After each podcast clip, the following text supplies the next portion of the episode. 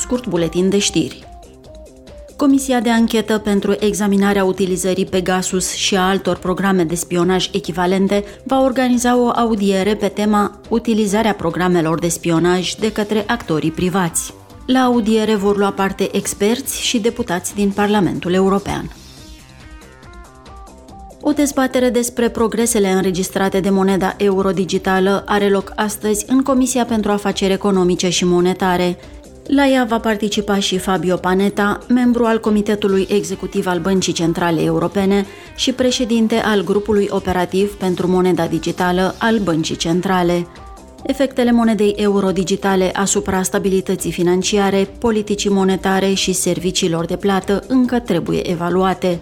Alte aspecte importante, precum confidențialitatea, combaterea spălării banilor și a evaziunii fiscale, trebuie și ele luate în considerare. Parlamentul European solicită norme armonizate pentru a proteja mai bine utilizatorii de jocuri video. Astfel, părinții ar avea mai mult control și o mai bună perspectivă asupra jocurilor video pe care le joacă copiilor, dar și asupra timpului și a banilor cheltuiți cu acestea.